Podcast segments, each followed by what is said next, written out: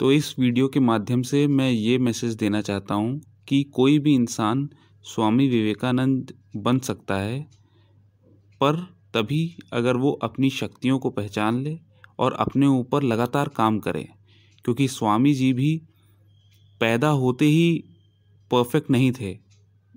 उन्हें एक समय के बाद ही एनलाइटनमेंट मिला था, क्योंकि वो लगातार अपने आप को इम्प्रूव करने के लिए अपने ऊपर काम करते रहे। स्वामी विवेकानंद, ये नाम हम जब भी सुनते हैं तो एक परफेक्ट ह्यूमन बीइंग की हमारे मन में इमेज आ जाती है। जिसकी मेमोरी बहुत अच्छी थी, जिसने अपने सारे ईगो सब कुछ डिसॉल्व कर दिया था अपने भीतर का। लेकिन ऐसा बिल्कुल भी नहीं था। शुरुआत में तो बिल्कुल भी नहीं था।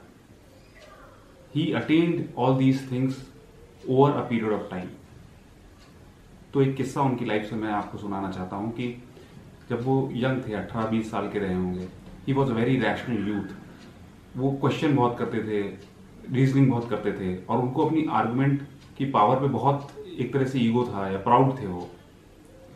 तो एक बार को वो आ, अपने गुरु जो कि बाद में बने उनके गुरु पहले उन्होंने उन्हें एक्सेप्ट नहीं किया था as a guru because he was very judgmental about him he was very argumentative about him so वो एक दिन रामकृष्ण परमहंस के पास गए।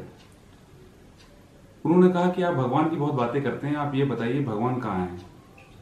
और क्या आप कभी भगवान से मिले हैं?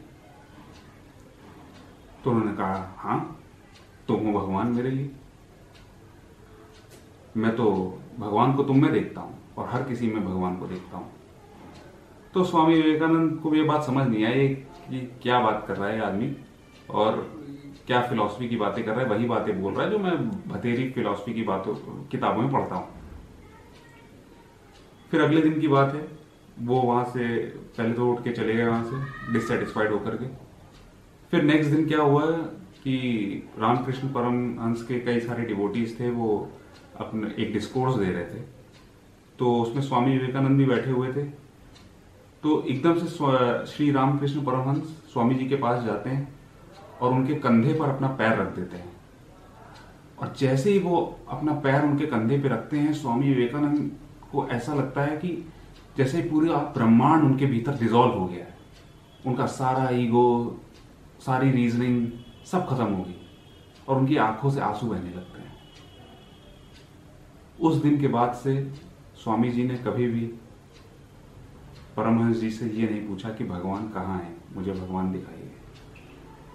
उन्हें उनके सिर्फ़ एक टच मात्र से भगवान का अनुभव हो गया था। धन्यवाद।